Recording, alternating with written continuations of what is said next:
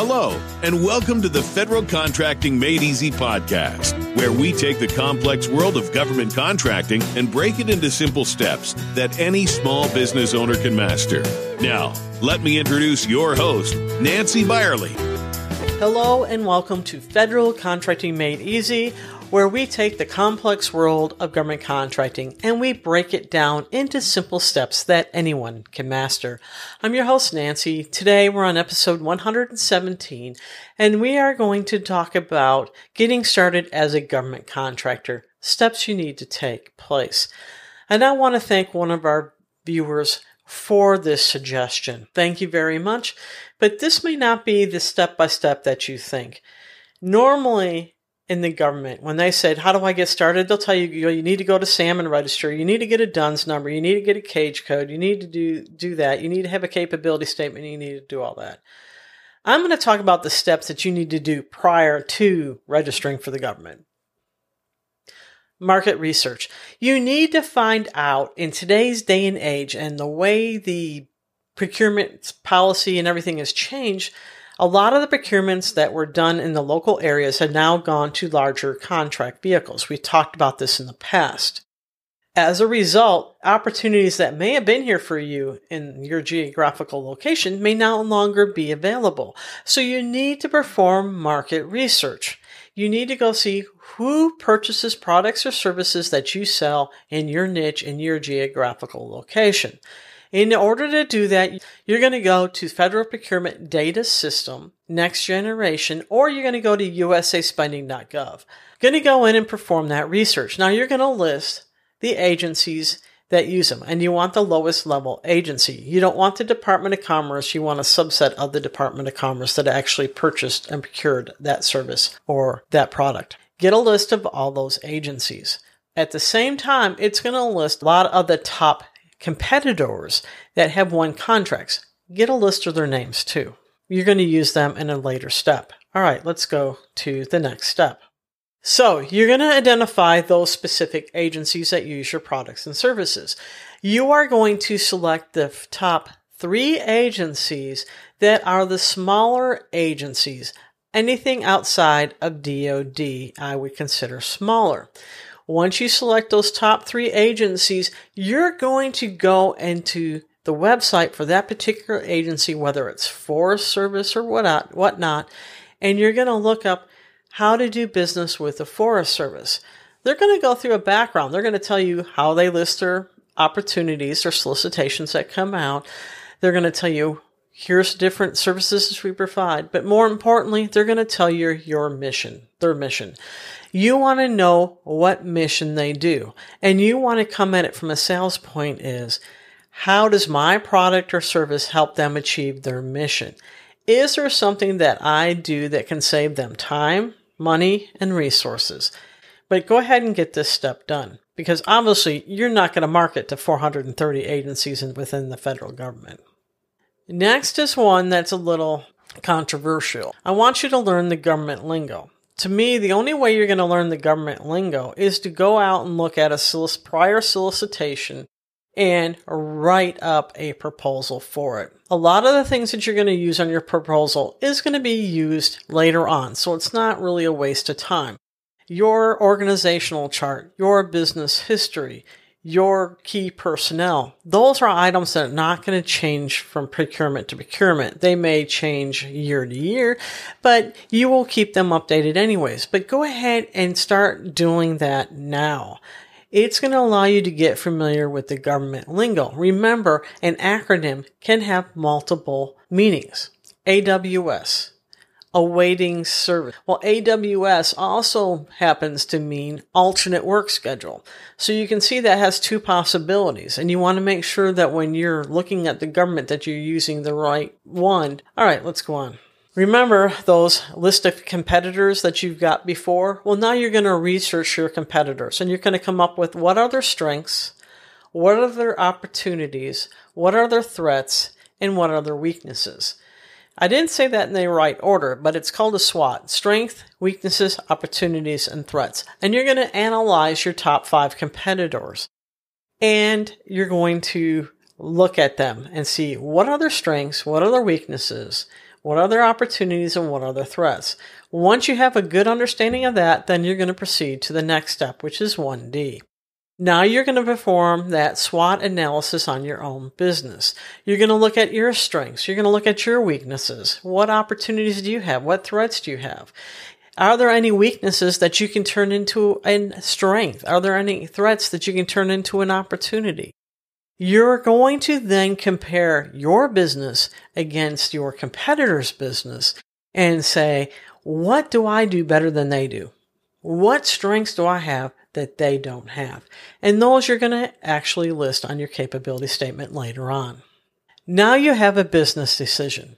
You need to make the decision of whether you believe you can successfully win on government contracting. Can you bid on a contract? Do you have a chance of actually winning that bid against these competitors that you've now spent the time analyzing?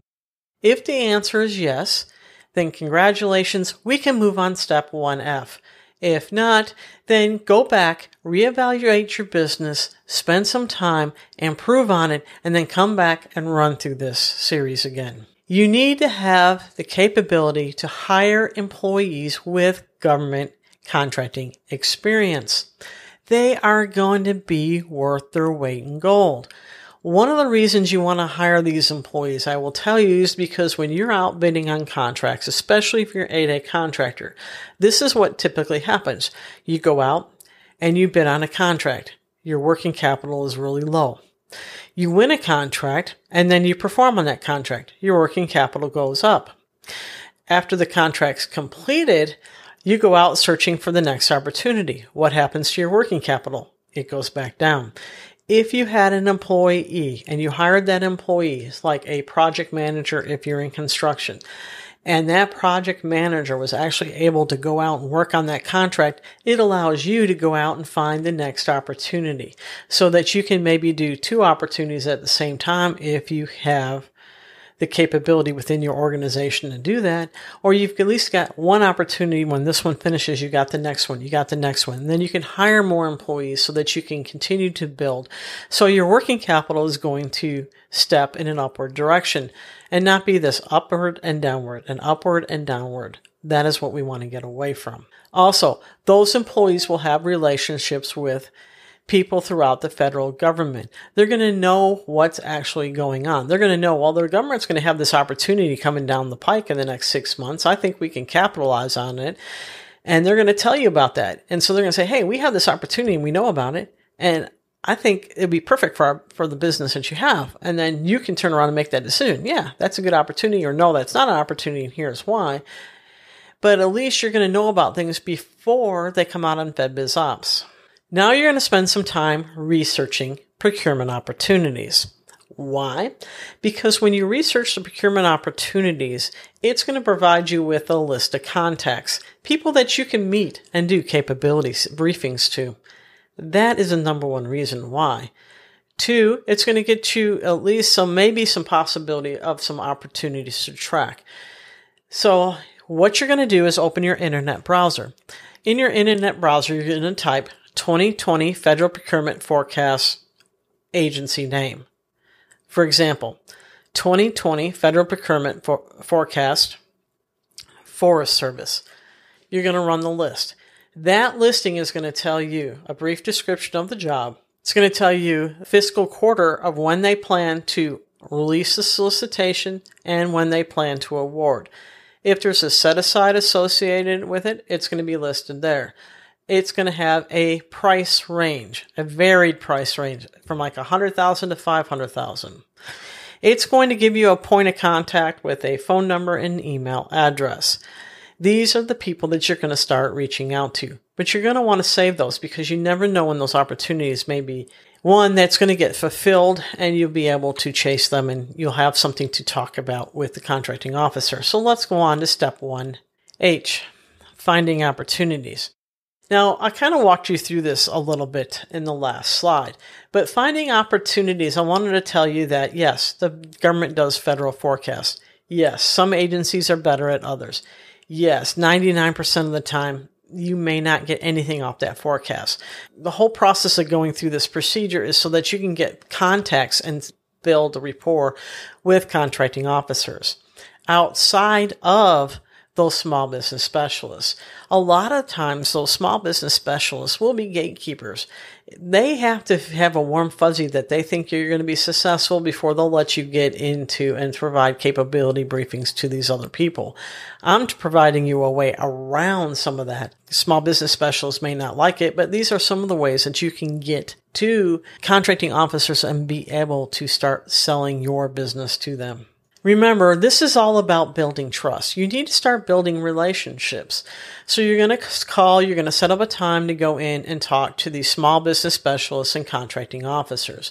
You're going to go in with your capability statement. You're going to come in and sit down and say, look, I can save the government money because we have a new process in place. And this process saves us and allows us to build a building in less time at a reduced cost. You're going to open up their ears. You're not going in and saying, Hey, I'm a woman owned business. I do construction. Where can I bid on a contract? No, you're going in and selling them because you've done your research before. You know what their mission is. You know what they need, what they need because you need to help them meet their mission requirements. So if you can turn whatever product or service you do and sell them and tell them I can do it at a reduced cost, reduced price, it's going to open their ears and it's going to make them listen. That's the whole purpose here. Then, after the meeting, you're going to follow up that evening.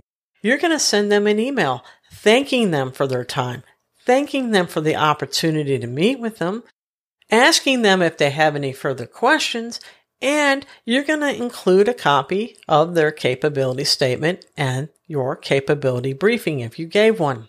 Then you're going to tell them, I hope you don't mind. We're going to be reaching out in the near future to follow up and see if you still have any questions. Why? Because that's going to allow you an opportunity to continue to follow up. This is not a meet with them, send an email, and you're done. This is building relationships. In order to build relationships, it means you have to continually meet with them. You're going to want to do this at least on no less than a quarterly basis. Federal procurement forecasts. Yeah, I kind of beat this one to death a little bit already, but we talked about those federal procurement forecasts and how they're not always accurate and they're not that stuff. But remember, they can be stuff on there that actually is tracked. GSA is really good about keeping theirs up to date. They update theirs quarterly. I'm pretty much guarantee you that the majority of the items listed GSA are going to be procured. They'll even tell you when they've the status of what's actually happening with each one of those procurements. I really like the way GSA does this. They do an outstanding job. I wish all agencies did that. Now, yeah, it's it's kind of hit or miss, but the whole purpose is to build relationships with those people, and that's why we're looking at those forecasts. All right, now is the time that you start your registration process. And SAM registration should only take you approximately one hour at the most to complete, start to finish. You're going to go to sam.gov and not beta.sam.gov, but sam.gov. You're going to create a new entity and you're going to go in there and register.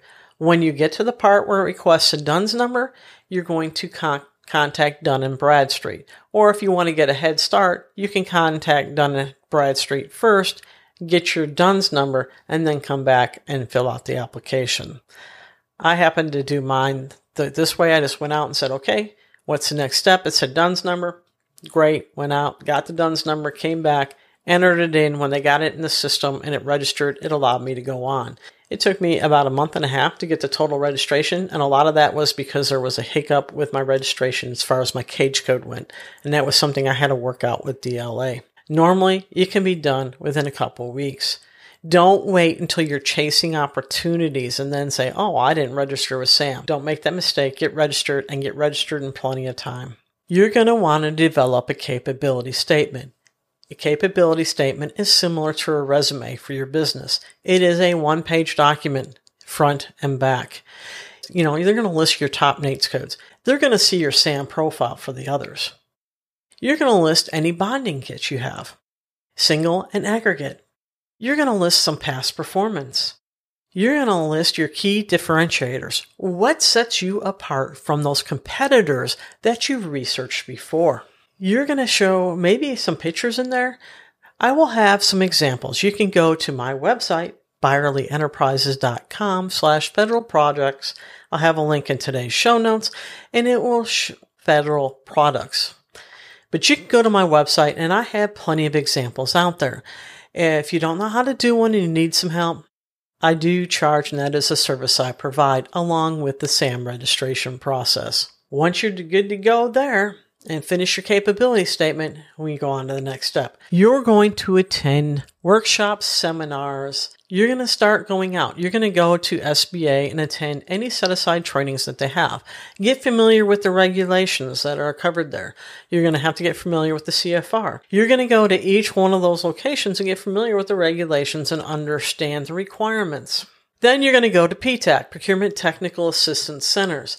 A lot of times, PTACs will have monthly meetings where you can go meet with prime contractors like LSI, ATK, Thiokol, Boeing, those types of companies, and you can get your foot in the door and start selling your products or services, or maybe even becoming a subcontractor on one of their potential new contracts. Also, they provide opportunities for you to meet with federal government agencies. They can help you with the, your proposal writing. There's a lot of things that they do. You're going to want to build a database for your contacts, whether that's Excel or a software application like ACT or some other application, but you're going to go on there and have a contact database because you need to have a particular system for you to reach out and start calling these individual agencies and the people within those agencies and doing follow up and have notes and say, okay, I talked to them this day and uh, little summaries of what happened so that if somebody comes along and you pass this on to another employee, they can go, oh, wow, I can see what I need to do now. And they can see what the relationship is. Lastly, network, network, and more network. You're going to want to network your little network off keep networking to everybody. And that's basically the steps to getting started as a successful government contractor. Yes, this is not what you probably experience. You probably like walk me through the SAM registration, walk me through DUNS number, walk me through that. I'll probably do separate videos on those at a later date, but this is preparing your business to succeed in government contracting, the steps you need to take. I hope you enjoyed today's video. Please remember to subscribe, hit that like button, and as always, until next time, be safe.